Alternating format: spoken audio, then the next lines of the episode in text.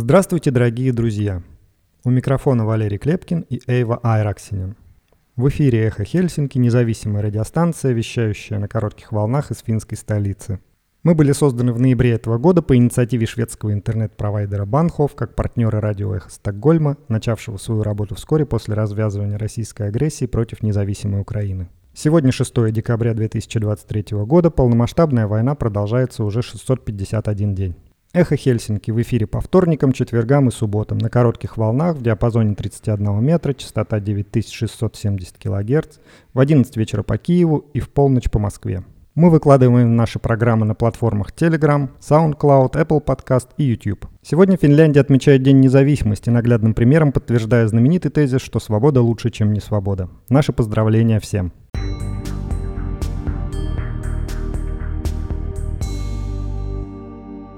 Сегодня в нашем выпуске. 6 декабря Финляндия отпраздновала свой 106-й день независимости. В правящей коалиции растет число сторонников запрета двойного гражданства с Россией.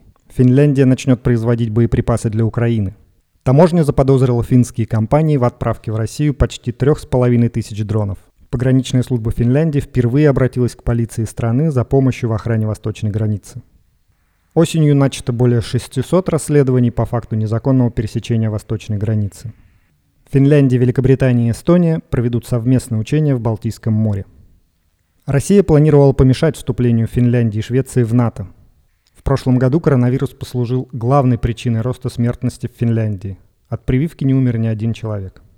Этой зимой в Финляндии ожидается рекордное число иностранных туристов.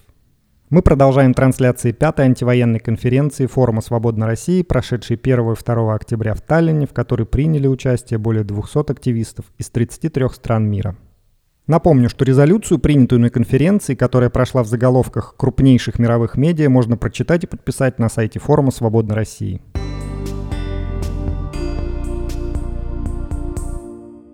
В эфире новости «Эхо Хельсинки» вас приветствует Эйва Айраксина. 6 декабря Финляндия празднует 106-ю годовщину своей независимости. Традиционно в президентском дворце состоялся бал в честь праздника. Сегодня президент Саули Нинисто в последний раз проведет прием перед окончанием срока его полномочий. Для медбрата Туомо Хамалайнен волонтерская деятельность в Украине принесла приглашение на президентский бал. Год назад он праздновал независимость Финляндии в Украине – где он работал в службе скорой помощи, которая перевозила пациентов в больницу и домой. Мы носили стариков на носилках на восьмой этаж, например. Помогали Красному Кресту найти и эвакуировать раненых стариков из-под бомбежек, рассказывает Тому. Приглашение было полным сюрпризом для него. Украшения для бального платья жены Туомо вылиты из золота, которое он сам с детьми намыл на севере страны.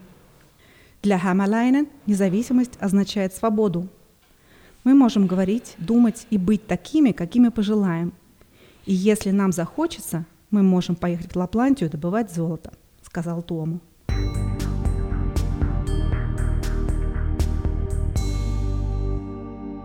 Вторжение России в Украину изменило отношение депутатов парламента Финляндии к русскоговорящим и людям с двойным гражданством.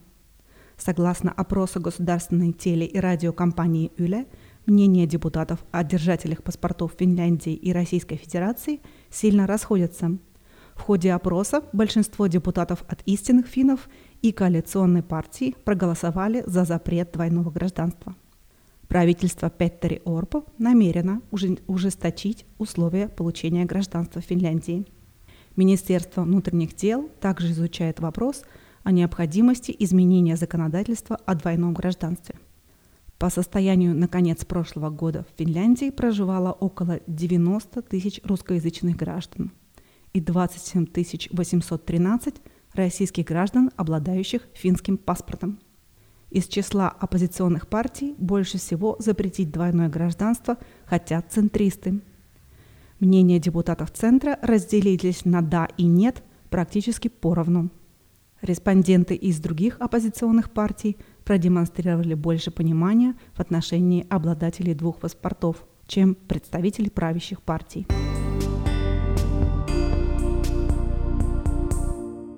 Финляндия планирует увеличить производство артиллерийских боеприпасов, чтобы отправить их для вооружения Украины. Об этом сообщает таблоид Илталехти со ссылкой на заявление министра обороны Анти Хаканен. Мы завершили переговоры о том, что Финляндия будет увеличивать производство тяжелых боеприпасов, чтобы направить их в Украину. Это решение будет принято в ближайшее время, заявил глава оборонного ведомства. Хакканен выразил надежду, что вопрос будет решен уже до Рождества. Объем роста производства боеприпасов исчисляется десятками.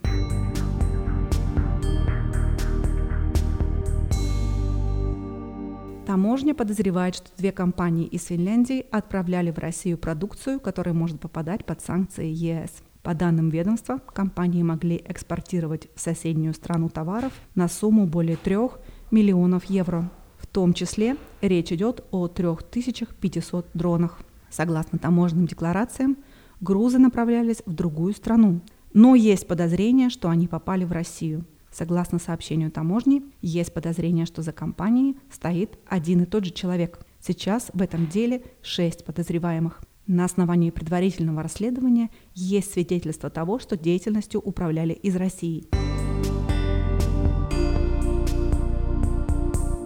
Пограничные службы Финляндии запросили помощи у полицейской службы страны для защиты восточной границы. Полиция сообщает, что предложила свою помощь уже две недели назад, когда ситуация на восточной границе стала требовать дополнительных ресурсов. Ситуация на восточной границе все больше требует присутствия силовых структур. Полиция не раскрывает количество отправленных на помощь полицейских. Приказ отправиться на границу был отдан практически во все участки страны, которые будут дежурить по очереди. Инспектор полиции Марко Хейкеля заявил, что он не будет оглашать количество полицейских, так как это оперативная информация. Ресурсов полиции хватит и есть возможность их даже увеличить, если того потребует ситуация. Отправленные на помощь полицейские будут действовать под командованием пограничных служб. На границе нужны полицейские, которые специализируются на контроле над крупными человеческими массами.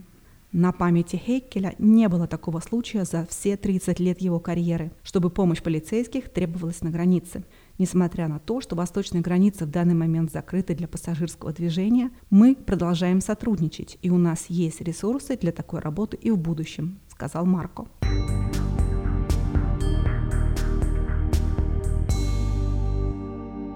Пограничная служба Финляндии готовится к тому, что МАП на восточной границе будут открыты 14 декабря. На демонтаж заграждений на границе отведено несколько часов. Восстановление движения не займет много времени, заявил заместитель командующего пограничной службы Юго-Восточной Финляндии Хейки Ахтиайнен. Однако пограничники не будут сразу убирать все ограждения, так как в какой-то момент МАП снова придется закрыть. Мы должны увидеть, пойдет ли опять поток просителей убежища – если границы откроют, откроются, отметил Ахтиайнен. При этом он заявил, что пограничная служба готова к продлению ограничений на восточной границе. Пограничная охрана начала предварительное расследование преступлений на государственной границе.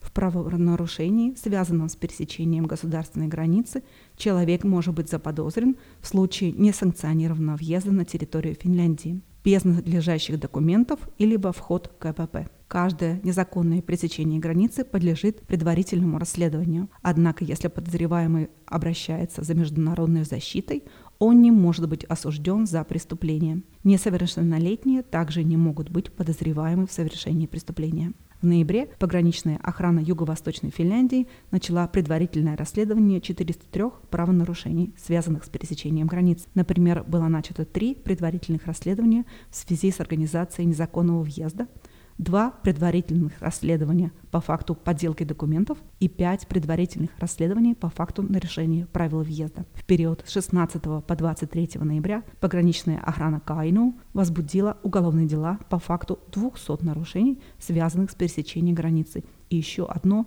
за хранение поддельных документов. Пограничная охрана Северной Карелии начала расследование в общей сложности в отношении 30 подозреваемых.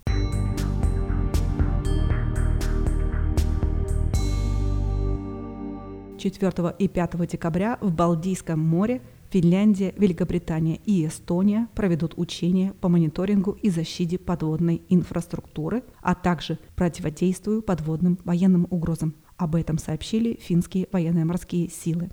В морских учениях трех стран НАТО участвуют финские военно-морские силы, морская охрана пограничной службы Финского залива, Королевский военно-морской флот Великобритании и ВМС Эстонии. По словам начальника Генерального штаба Финляндии Янне Хуско, активация плана реагирования на чрезвычайные ситуации GEF и усиление морского присутствия НАТО в Балтийском море являются комплексными мерами по усилению контроля и защиты подводной инфраструктуры.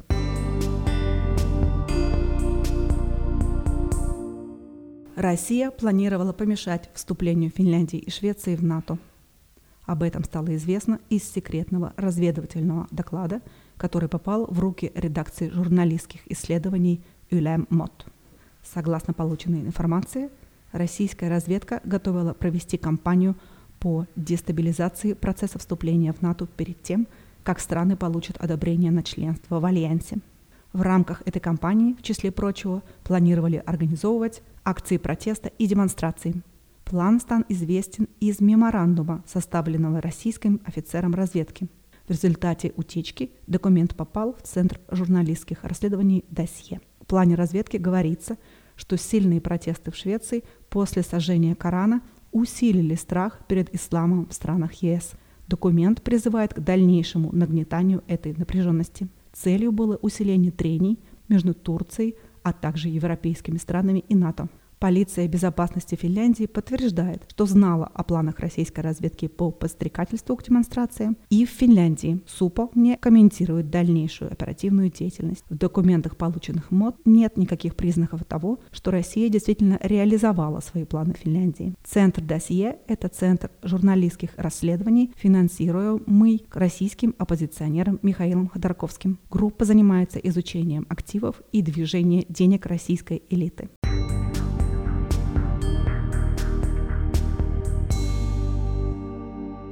Согласно исследованию финского статистического центра, в прошлом году скончалось на 7,7% больше, чем в 2021 году.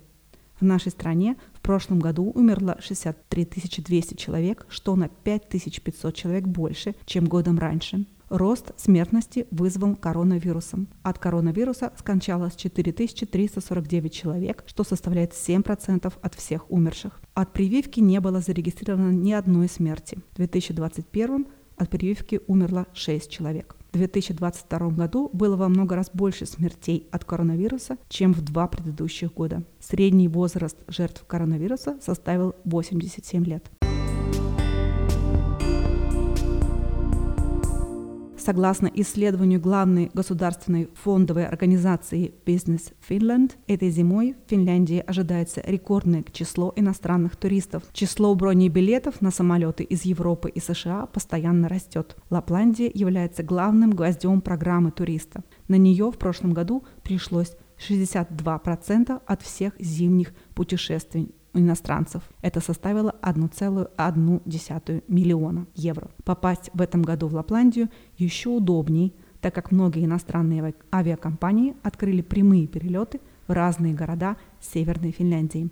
Количество туристов не только выше, чем во время коронавируса, Туристов сейчас больше, чем во времена до пандемии. Согласно интернет-поискам, людей интересует Финляндия сауна, Санта-Клаус, стеклянные иглу и северное сияние. В Хельсинки тоже выросло число зимних авиапутешествий, которые превышают показатели 2019 года.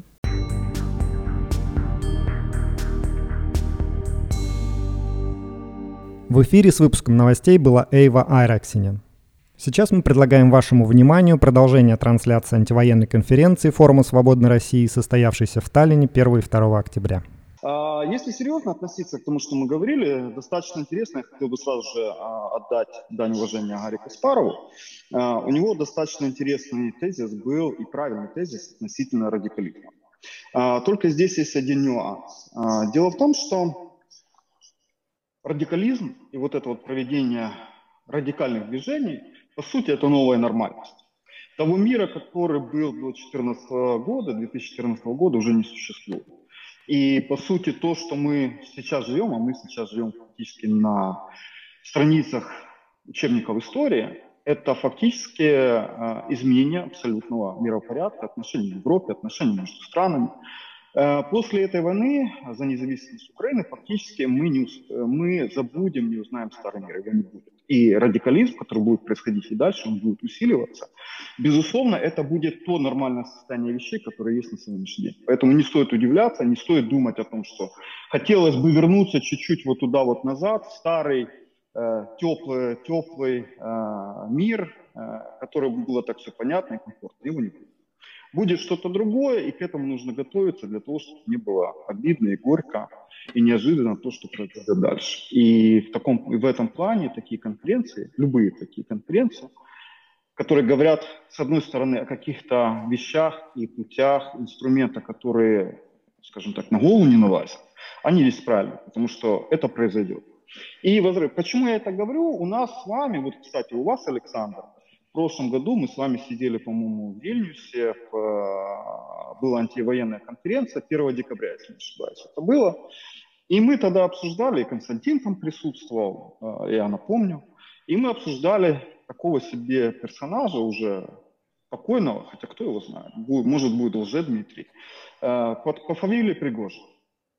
И тогда мы говорили, я тогда говорил о том, что обратите, пожалуйста, внимание, криминализация внутреннего государственного управления в России э, набирает обороты, и недалек тот час, когда условный ВЧВК, в первую очередь Пригожин, осознает свою важность, осознает свое так называемое «я право имею», и начнется бунт в том или ином виде. Так оно спустя полгода и произошло. Другое дело, что Пригожину кое-чего не хватило – то, что обычно мешает танцору. Но это не важно, процесс продолжается. И вот этот бунт Пригожина, так называемый, он был весьма важен и нужным, и с него нужно сделать правильные выводы.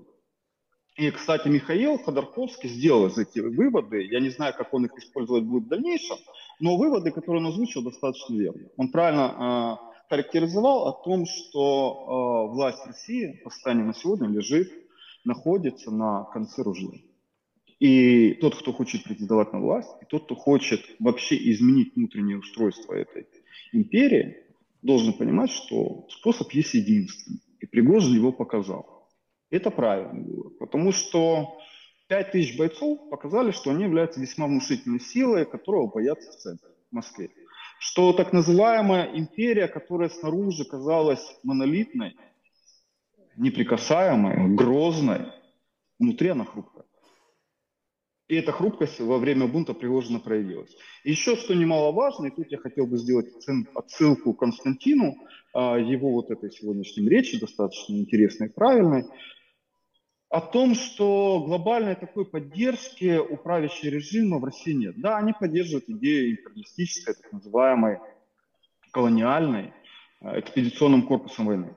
Но готовы ли они а, идти умирать? Немногие большинство из них готовы поддерживать на диване. Более того, а, вот этот, э, я постоянно пересматриваю вот эти кадры из э, Ростова, когда Пригожин уже объявил о походе на Москву, что мы идем там с какими-то требованиями, и как его приветствовали ростовчане. И это весьма симптоматично. То есть э, это говорит о том, что обычный гражданин Российской империи, он готов поддерживать силу. Кто сильнее, того мы и поддерживаем.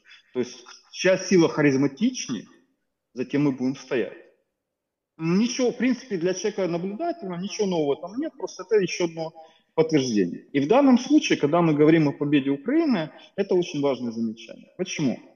А, и тут мы возвращаемся к теме а, а, вот этой панели, э, там четыре фронта, условно, четыре условия.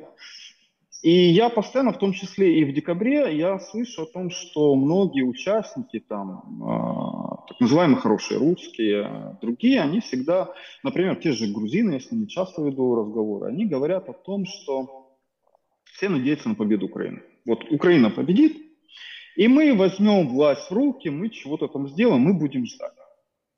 Я их прекрасно понимаю, но, к сожалению, это невозможно. Объясню почему.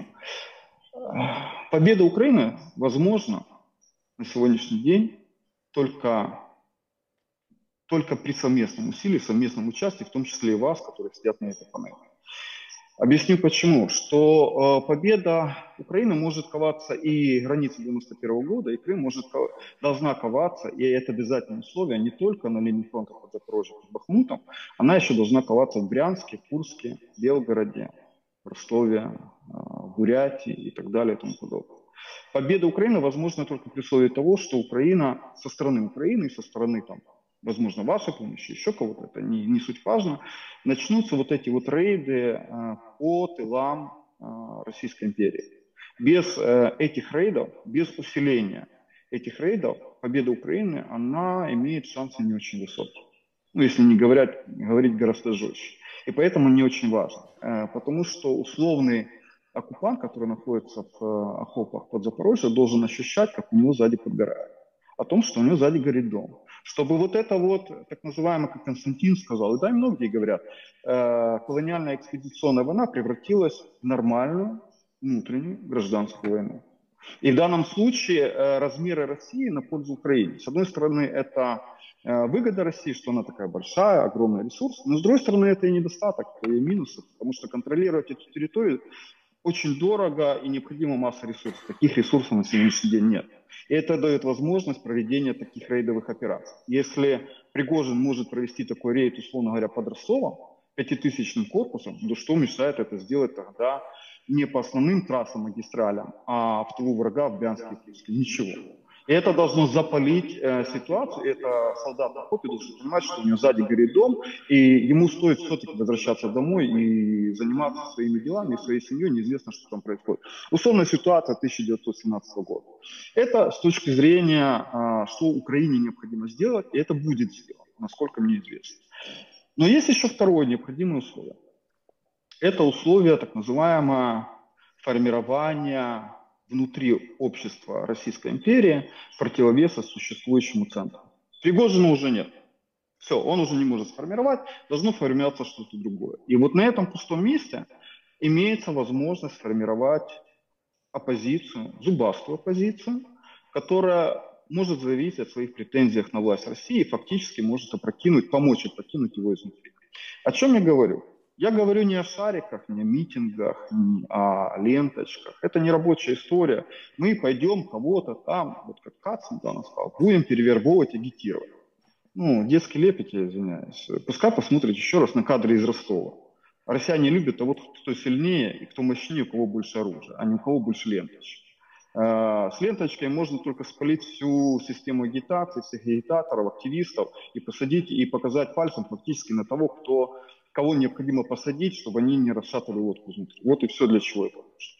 А нужно, нужна зубастая позиция. И снова возвращаемся а, к словам Михаила Ходорковского. Силен тот, у кого есть ружье, и он готов его использовать. И в данной ситуации есть для этого возможность. Я приведу небольшой пример. Буквально полгода назад в Ростове-на-Дону, очень милитаризированном городе, был застрелен а, командир корабля, который запускал калибр по Украине. Казалось бы, насколько, как это возможно? Оказывается, возможно.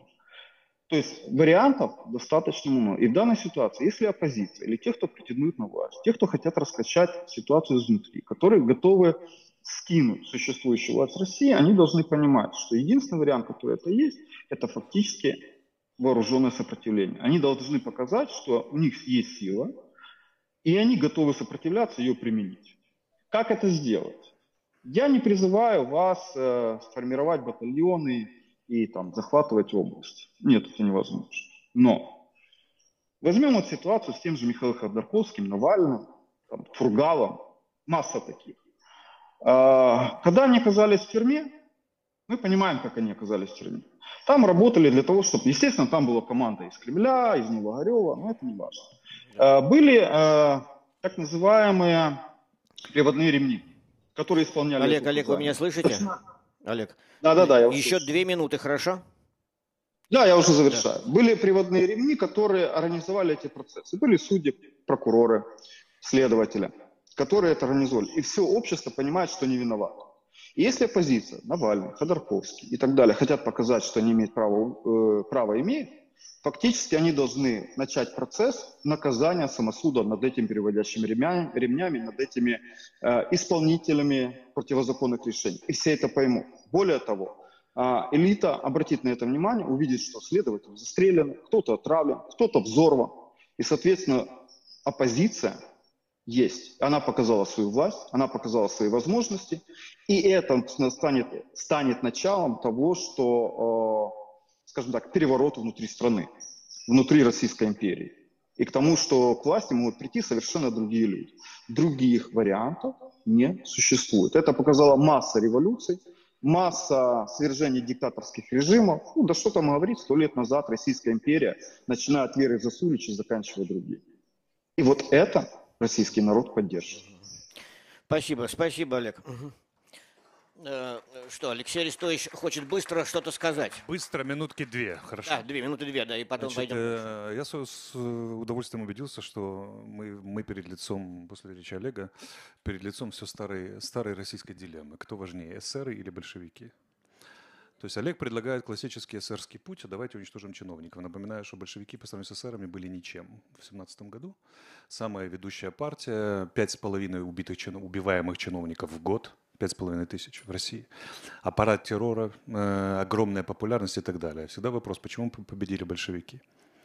Потому что большевики знали, что такое победить в России. Я могу сказать, что такое победить в России, на мой взгляд. Как Я сейчас как военный заговорю, хотите?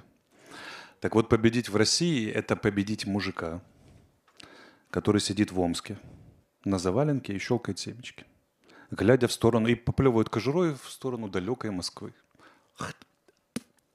О, бардак в стране творится, Петрович, да?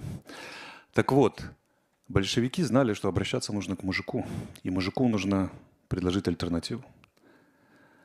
Эсеры не обращались к мужику. Это элитные игры и вну- внутриэлитные войны. Вот в чем опасность всего этого. А ш- как смотрит этот мужик, вот большая мужицкая Россия смотрит на, на Москву, ну, какие-то лжедмитрии там меняются, какие-то генсеки меняются. А нам от этого что? Мы не выезжали за пределы своего района за дальше, чем 16 километров. 65%, наверное, населения России не, выезж... не отъезжало 20%, 20% от своего дома. Вернее, 20 километров. Что нам это Москва? Я был в Сибири. Там Москва смотрится примерно как э, ну, колония на Плутоне, вот отсюда, да. Ее, ее там эти самые большие переживания. Ну, ну, хорошо. Все, что за Уралом, это вообще как бы где-то очень далеко, если смотреть из Сибири. И, э, ну, почему они слушали Сталина и Ленина? Строились и шли там строить коммунизм. Потому что Сталин и Ленин достучались до мужика. Тройками, я не знаю, чем, репрессиями, нашли способ и так далее, и так далее. Но как бы проблема в том, что они же предлагали альтернативу. В чем опасность затяжной войны? В том, что она из разового сверхусилия становится образом жизни. А образ жизни в России – это вещь, с которой даже Сталин не может справиться. Понимаете, да, я сейчас уже заканчиваю. И если не найти подход к мужику и объяснить ему, почему он должен сменить образ жизни, ему плевать, империя, не империя. Импер, антиимперская, антиколониальный дискурс – это развлечение для элиты, для нас, высоколобых, сидящих на форуме. Мужику не нужен этот дискурс. Мужик должен понять, как конкретно изменится его образ жизни и что он с этого получит. А Сталин он переживет. Он не такое переживал. Понимаете, да, русский мужик? И если этого не будет, не будет ничего. Вот что такое победить в России. Нет, Костя, подожди секунду. Нет, нет, нет. Я. Александр, мо- можно небольшой комментарий? Просто я имею тогда право на это. Возможно? Ну, э, Олег, давайте дадим слово еще, и, я 30 секунд. вернусь к вам. Три- а? 30 секунд. Александр, 30 секунд. Да, хорошо, давайте, Олег, 30 Да, секунд. Ну, я ну, напомню, да, я напомню тем, кто плохо изучал историю, а, а, большевики и коммунисты взяли власть, потому что они были более отморожены, чем эсеры. Да, спасибо за эти 30 секунд. Значит, э, э, Кость, прости все-таки меня, прости. Э, Я хочу сказать следующее, что дискуссия принимает правильный характер, как бы мы идем в одном русле, именно поэтому, передавая слово Илье Пономареву, я, хочу я его хочу спросить, какое значение он придает документальному кино, театру, э, э, э, ну, э, скажем, э, различным гражданским э, активистским движениям, которые тоже являются полноправными участниками того процесса, о котором говорил Алексей. То есть, э, конечно, э, мы все придаем большое значение вооруженной борьбе, согласны с тем, что э, мы, как и белорусы, которые поддерживают полк э, Костуся Калиновского, конечно, не можем э, не внутренне не поддерживать тех, кто сейчас э, в, в, в той форме, в которой они считают необходимым, ведут вооруженную борьбу. Но я все-таки тебя хочу спросить, вот неужели ты полностью, весь, целиком сосредоточен только на одном этом? Как, как, как говорят большевики, самым важным из всех искусств для нас является кино. Я, я только что приехал с э, слова «ново», которое я искренне считаю, вот без иронии, кстати, то есть самым важным форумом российской оппозиции. Потому что э, борьба за умы, я считаю, ведется там. Я считаю, у нас нет способов на политических площадках э, общаться с широкими слоями российского общества. И не будет до момента, пока не произойдет революция. Мы здесь, конечно, очень прикольно было смотреть за двумя украинскими фракциями. Одна, которая призывает нас стать эсерами, а другая большевиками. А, но я в этой ситуации, как старый большевик, и теперь эсер по, по методам действий, да, вот, а, а хочу напомнить, что февральская революция – это не была революция снизу. Все события относительно достучаться до мужика, борьбы фракций там, и так далее, все происходило после февраля, а не до. И у нас будет все ровно то же самое. Надо забыть сейчас вот про эти все стоны, относительно достучимся, значит, договоримся. Этого не будет, это иллюзия. У нас сейчас четыре фронта. Первый украинский, второй украинский, третий украинский и четвертый украинский. И других фронтов нет. И в российской оппозиции существует ровно два крыла. Не левые, правые, большевики, эсеры, меньшевики, кто угодно, да? кадеты. Существует пацифистское крыло, которое предлагает сдаться и идти участвовать в выборах, которых нет, сдавать своих людей тем самым под э, политические преследования и так далее. И военное крыло, которое говорит о том, что надо драться. И как правильно сказал Алексей, я дерусь, потому что я дерусь, потому что у нас нет другого пути, потому что нам надо победить. Не надо думать относительно того, когда мы победим, как мы победим, какие силы, то есть нужно, нужно просто драться. Нас сейчас уже поставили в эту ситуацию, и она очень сильно упрощает жизнь. Безусловно, мы должны думать о том, как это делать с меньшими потерями, с большими результатами. Но не надо думать относительно того, надо драться или не надо драться. Надо просто драться. И драться надо в рамках единой международной коалиции коалиции «Рамштайн», лидером которым является Украина. И не спрашивать, соответственно, правильно ли поступает Украина, неправильно поступает Украина, обижает она там хороших русских, верит она в кого-то. Вот просто есть военное командование на этом самом фронте, первом, втором, третьем и четвертом. И надо подчиняться этой дисциплине, воспринимать себя как отряд очень важный и двигаться вперед не победа Украины означает перемену в России, а перемены в России означают пере...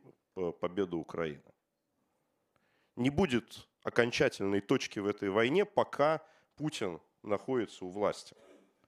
И это не дело украинцев сменить власть в Москве. Это наше дело, здесь людей, которые сидят в этом зале, и тех людей, которые сейчас находятся на фронте, русских, россиян с российскими паспортами. Мне говорят, я уже в Украине все время говорю слово русских, в это, ну, то есть людей с российскими паспортами. Я говорю здесь и про легион, и про РДК, и про ингерманландцев, и про сибирский батальон, и про башкир, и про чеченцев, и про дагестанцев, и про много других подразделений, которые там на данный момент есть. Слава Богу, то есть их становится все больше и больше, и слава действительно героям. И этот правильный абсолютно образ тоже, который Леша сказал относительно там Деголи и так далее. Масштаб партизанского движения в России сейчас больше, чем во Франции был масштаб движения сопротивления. Вот просто, то есть здесь очень многие там все время э, из наших коллег по либеральной оппозиции, которые пытаются оправдать свое бездействие, говорят, ну, то есть это все там, ну что там, фантазии, да, то есть на самом деле это все ГУР, СБУ там и так далее, они просто маскируются. Нет, это не так. В тылу на данный момент действуют несколько тысяч человек. И на фронте количество людей с российскими паспортами существенно больше тысячи. Это мало еще. Для того, чтобы добиться результата, это количество надо увеличить в несколько раз. Но это уже разница не в порядке, это уже разница в разы. И я уверен, что если мы все будем там солидарно действовать на то, чтобы это количество росло, то мы результата обязательно с вами достигнем. Это и есть наш самый главный фронт. Какое-то количество людей из наших друзей, товарищей и так далее продолжает, как вот там американцы говорят, сидеть на заборе. И этот забор у них между ног и очень сильно мешает. И они никак не могут понять, с какой стороны забора им упасть. С вот этой пацифистской или со стороны силовой. А, мне кажется, что форум сделал очень важную историю, приняв вот эту э, резолюцию. В ней прекрасная формулировка относительно силового сопротивления. Я очень рад, что это произошло. Я очень рад, что я нахожусь здесь на э, этой сцене после некоторой паузы, которая, которая была. Но это очень важно, потому что э, все на нас сейчас смотрят. Сможет ли российская оппозиция выступать едиными вот этими украинскими фронтами? Или не сможет? Этот вопрос, который задают абсолютно все. И нам просто нужно простую вещь понять. Мы идем в одном направлении, нам нужна одна победа, и мы должны действовать в партнерском режиме. Форум «Свобода России» является лучшей, доказавшей во времени дискуссионной площадкой российской оппозиции, самой представительной, самой радикальной, самой сильной. Там, съезд народных депутатов делает э, законы. Легион Свободы России воюет на фронте. Форум народов пост России, который постоянно участвует Олег Дунда, объединяет национально-освободительные э, объединяет национально-освободительные движения. Ходорковский ведет переговоры с элитами. У каждого есть своя поляна. ФБК занимается расследованием, тоже лучшими. У каждого есть своя поляна. Не надо друг другу мешать. Не надо друг друга критиковать. Надо просто двигаться вперед, понимая, что это война. И в ней есть дисциплина, координация и победа, которую надо достичь. Спасибо. Да, спасибо, спасибо, Илья. А, хочу передать слово э, Юрию Романенко. И после его выступления у нас будет возможность коротких реплик и участников э, панели, и ваша. Поэтому прошу, Юрий. Э, э, вопрос-то мой даже можно пропустить, потому что он очевиден. Значит, либо поддерживать линию исключительно на вооруженную борьбу, на революцию, как сказал, в частности, Олег, и либо э, делать ставку на то, что э, если ну, вернуться к границам 91 года, то это подразумевает какое-то более серьезное такое внутреннее изменение сознания в России. Ну, не знаю, так это как-то или нет, смыкается ли это. Что вы думаете? Э, с вашей точки зрения, перспектива в этой революции, то есть в э, какой-то восстании против путинского абсолютизма, или в какой-то трансформации сознания, которая вдруг смирится с тем, что Россия сама изнутри себя должна так сказать, принять это решение, вернуться к границам 91 года и начать какую-то новую историческую жизнь. Как вы думаете? Сейчас я вам покажу четыре позиции, с которых, как говорил классик, начинается наступление на путинский режим. Э, ну, четыре фронта, у нас тут заявлено четыре основных фронта, э, которые у нас есть. Первый фронт, ну, собственно говоря, сам фронт э, Украино-российской войны, где каждый день происходят тяжелейшие столкновения, гибнут, э, гибнет много людей, и, э, которые определяют э, очень многое. Да. Второй, второй фронт – это внутриукраинский фронт, это фронт за изменение Украины быстрее, чем истощаются ее человеческие силы, потому что совершенно очевидно, что Украина может выстоять в этой борьбе, выйдя и выйти из нее, и, и должна выйти из нее абсолютно другим государством, чем была до 24 февраля февраля. Э, потому что в противном случае э, ну, путинский режим, э, если он устоит еще там, на годы, допустим, там, да, он, он будет иметь все большее преимущество за счет того, что просто демография – это судьба. Вот. Третий фронт – это, собственно говоря, вот фронт, о котором говорил только что Илья, внутрироссийский фронт. то есть определяющий характер э, организации, где ключевым ну, для тех, кто здесь присутствует, на мой взгляд, является характер организации российской оппозиции, потому что Э, действительно, от того, насколько она будет организована, зависит от того, какое она давление может оказывать и, и насколько она может быть эффективна и в борьбе э, значит, Украины с Россией, и с точки зрения влияния на политические процессы на Западе, потому что это четвертый фронт, и прежде всего это фронт американский, поскольку мы хорошо понимаем, что вопрос, э, каким образом американская элита, западная элита в более широком плане будет поддерживать Украину, чья поддержка является критической, определит успех э, борьбы и на украинском фронте, и на российском фронте э, в конечном итоге. Да? Э, и в этом плане наши украинские интересы и ваши интересы как представителей ну, хороших русских, скажем так, вот, они идентичны. Мы, мы вот общались здесь с некоторыми участниками и видим, что Э, допустим, те процессы, которые происходят сегодня в Штатах в контексте президентских выборов, они несут определенные и очень серьезные риски для Украины, что поддержка Украины может снизиться. И, и совершенно очевидно, что здесь и мы, украинцы, и вы, русские, э, ну, должны приложить максимум усилий для того, чтобы коммуникация с западной элитой была максимально убедительной, э, потому что совершенно очевидно, что на Западе многие процессы недопонимают, Э, и, собственно говоря, это недопонимание приводит к тому, что принимаются ошибочные решения. Не потому, что там, там они устали, а потому, что они не видят возможности, которые, э, которые несут с собой переформатирование и Украины, и, э, и России.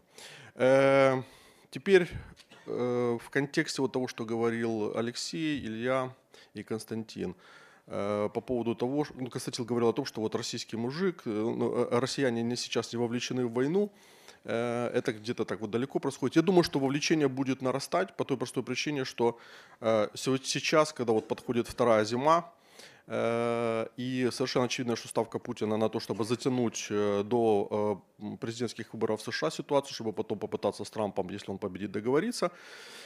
Э, то э, с нашей стороны, со стороны Запада следуют симметричные ответы. Э, и симметричность этих ответов выражается в том, что Украина начнет все более интенсивно применять ракеты по российской территории. Ракеты, дроны, дроны уже применяются, ракеты будут применяться. На днях были новости о том, что американцы дали добро на применение ракет по, по объектам военным на территории России. И в этом нет никаких сомнений, потому что собственно, мы все время видели на протяжении э, периода войны, как э, Штаты каждый раз, когда упирались в недоговороспособность Путина, они шли на очередное повышение ставок там, путем предоставления там, танков, потом F-16, теперь вот атакамсы, и дальше, дальше, дальше, дальше, потому что понимают, что ну, в принципе, если э, Украина не начнет разрушать э, военный потенциал России на территории самой России, то, собственно говоря, э, Путин может вести войну бесконечно долго. Да, это будет война с помощью вот этих вот омских, тюменских там и каких-то еще мужиков, которые видят социальный лифт. Вот. Тюмень большой, богатый город. Э, Оттуда война, с ней, вот тюнеменских мужиков пока не трогают 100%. Ну, вы знаете, с учетом того, что происходит как бы сейчас э, с российской нефтянкой и с постепенным как бы вот сворачиванием э, ее потенциала и, и вот этих вот топливных кризисов, то вопрос, когда богатый тюменский мужик станет бедным тюменским мужиком, это вопрос времени. Тут, тут, тут можно не сомневаться. Вот. Так вот, Значит, вопрос, э, соответственно, э, вовлечения э, российского населения, вопрос неизбежный. Чем дольше будет затягиваться война, и уже это, это, это зимой, по крайней мере, приграничные области, они будут испытывать вот все прелести, которые там Украина испытывала прошлой зимой, когда удары там по подстанциям, вот эти блэкауты и прочие романтические ситуации, которые создают возможность посидеть у камина и слушать трескот как бы дров, те, у кого есть камин. Вот, вот это вот к этому будет подходить Россия. Э, и, соответственно, я думаю, что э, я здесь соглашусь с Ильей в том плане, что февральская революция была Э, как бы элитным продуктом. Э, и в этом плане сейчас и Запад, и Украина, в принципе, должны работать с элитными настроениями, с элитными мотивациями, поскольку больше всего страдают в этой ситуации гедонисты, те, кто привык к французской, к прелестям французской ривьеры, вкусному хамону, что любовницу там можно отправить в Милан, и она потом приносит счастье и радость в семью. Вот. Да, под кома куда-нибудь. Да. И в этом, и в этом, и в этом, и в этом плане затягивания, э, затягивания э, санкционных всяких узлов, создания трудностей, вот, оно формирует соответствующую э, мотивацию у той части российской элиты, которая, ну, собственно говоря, очень не хочет расставаться с, с, со всеми достижениями человеческой цивилизации. И, соответственно, партия войны в лице Путина и Шойгу, ну, как бы Э, вот э, э, в лице вот гедонистов она может получить тот самый смертельный удар, который Николая II в 17 году привел туда, куда привел. Вот, поэтому, как говорил у меня в эфире Невзоров, Укра- Украина должна использовать любую табуретку, которая позволяет отбиться от врага. И, собственно говоря, Э, мы это стараемся э, делать, э, поскольку и вы в том числе такая табуретка. Будем называть вещи цинично, но так и так оно есть, поскольку у нас стоит вопрос именно ребром.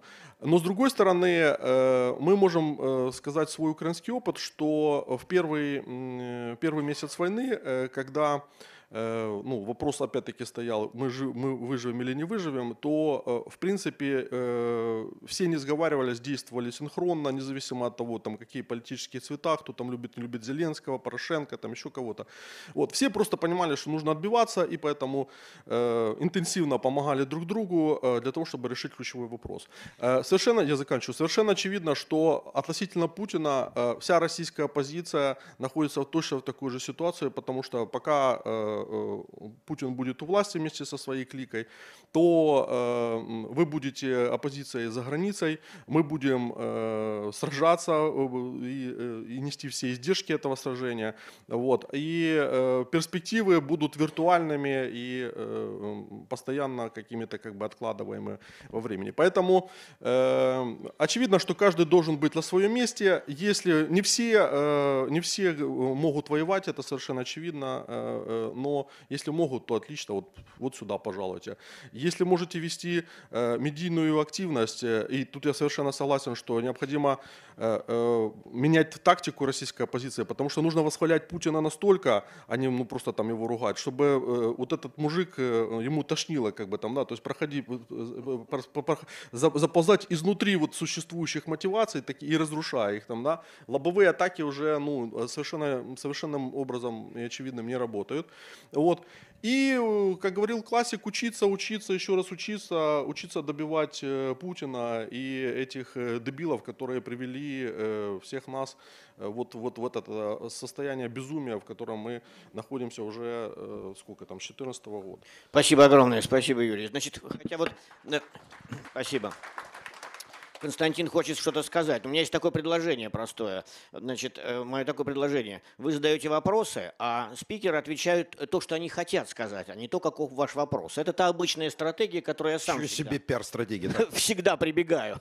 Поэтому давайте зададим теперь уже в части вопросов Константину вопрос, и он скажет то, что он хотел сказать. И также мы поступим и, и с Алексеем, и, и, и с Ильей, и с Юрием, и с Олегом. Да.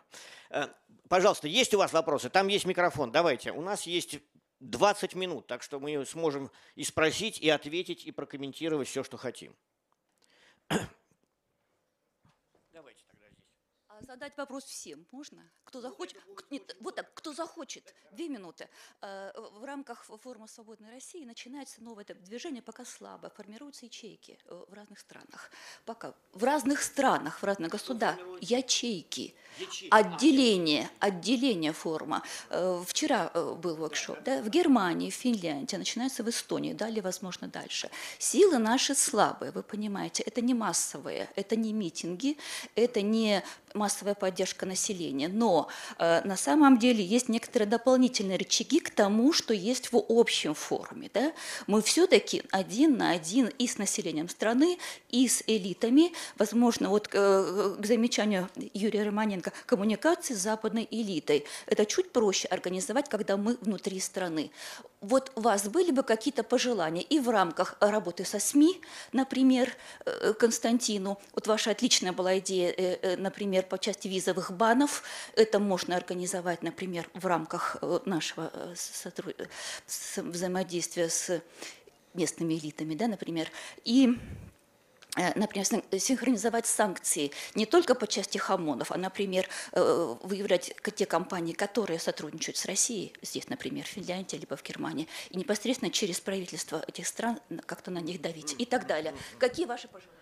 Да, вот Константин получает теперь возможность ответить на этот вопрос, а все остальные тоже могут, если mm. захотят. Ну, значит так, сегодня меня зовут Аль Пачино, я работаю адвокатом дьявола. Кто смотрел кино, это очень неплохое кино. Так вот, а, Отвечу на ваш вопрос, потом скажу действительно то, что хотел сказать. Э, создание отделений очень правильное.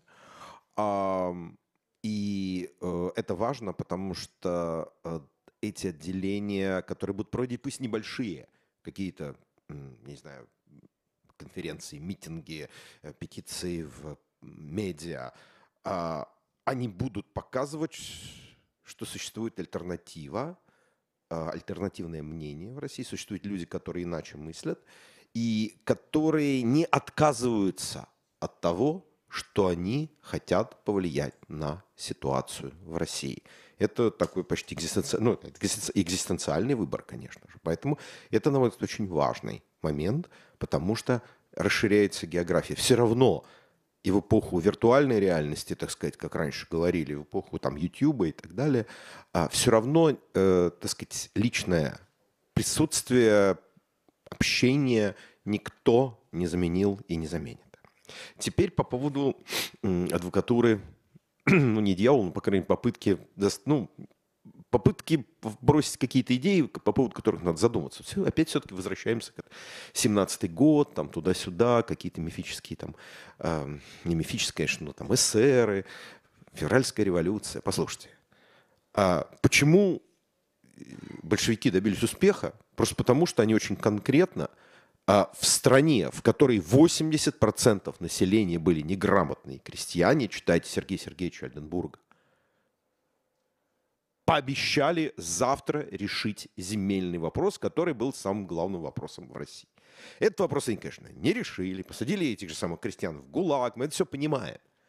Но на тот момент революцию, э, переворот совершили люди, которые просто очень убедительно умели лгать. И в этом был их успех. А я не думаю, что это наша ситуация. Я думаю, что в прямом смысле, э, смысле этого слова все мы, и Запад, и Украина, да и сами россияне, имеют дело с действительно другой Россией, Россией, в которой большая часть населения живет в крупных городах, это урбанизированная страна, э, страна очень серьезным расслоением. Мне кажется, что эм, сегодняшняя аудитория, и вот здесь я согласен в том числе и с Ильей, и с э, Юрой, да и, собственно, с Алексеем, сегодняшние, вот мы многие говорили о тех Э, там каких-то там взрывов условных нефтепроводов, которые производятся на, происходят на территории России. Делают ли это украинские диверсионные группы или какие-то, значит, там добровольные партизаны, это в данной ситуации не важно. Важно вот что. Костя, после, две секунды. После Пригожинского мятежа, который был, конечно, не про смену системы, а про места внутри системы, мы узнали вот что. А, Путин показал себя слабым и нерешительным. А, он издал два тотально противоречащих друг другу указа за приказание за там, 8 часов в один день, это обязательно скажется на правящей России бюрократии. Вот я думаю, что в какой-то степени к ней точно надо обращаться, а вот эти все бесконечные пожары и все прочее, это ложится на их плечи. Они должны же отвечать за то, что у них вот этого нет, вот этого нет, там электричества не будет, еще чего. Мне кажется, что в данной ситуации, наверное, вот а, создание некой разброда и шатаний среди этих людей, наверное, уже идет.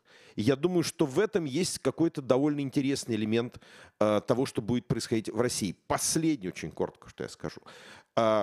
Вот за две поездки в Украину в этом году, с весной одна, другая вот буквально 10 дней назад закончилась, я с интересом увидел и с большим позитивом, как меняется подход, ну, по крайней мере, многих из тех, с кем я встречался э, в Киеве к взаимоотношениям с э, там, российской оппозицией, с российскими не знаю, назовите, с критически настроенными россиянами. Э, мне кажется, что здесь прагматически видят в этом, конечно, в Украине многие, все больше людей, мне кажется, просто интерес Украины. И это на самом деле, мне кажется, очень хорошо, потому что э, это тот самый здоровый реализм, который необходим, мне кажется, обеим сторонам. Вы слушали трансляцию панели антивоенной конференции Форума Свободной России. Наша сегодняшняя программа подошла к концу. Напомню, что «Эхо Хельсинки» в эфире по вторникам, четвергам и субботам на коротких волнах в диапазоне 31 метра, частота 9670 кГц, в 11 вечера по Киеву и в полночь по Москве. Мы выкладываем наши программы на платформах Telegram, SoundCloud, Apple Podcast и YouTube. Всего вам доброго и до новых встреч в эфире. С вами были Валерий Клепкин и Эйва Айраксинен. До свидания. Hyvää itsenäisyyspäivää.